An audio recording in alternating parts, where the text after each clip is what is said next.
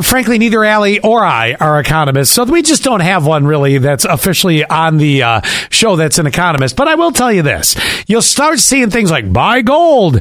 Oh, now's the time to buy gold. Everything could collapse around you. Buy gold. The world is going to crack in half. Buy gold. Okay, whatever. Just know what you're buying because this guy paid $21,000 in cash for fake gold bars. They say never make an investment decision that involves Craigslist.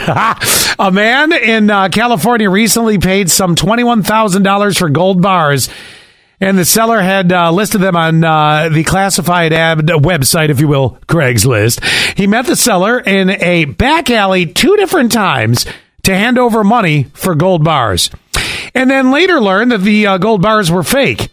While Craigslist being involved in the problem, of uh, the metal exchange, if you will, uh, said that the biggest red flag on our transaction was dealing with a seller who wanted to conduct business in a back alley.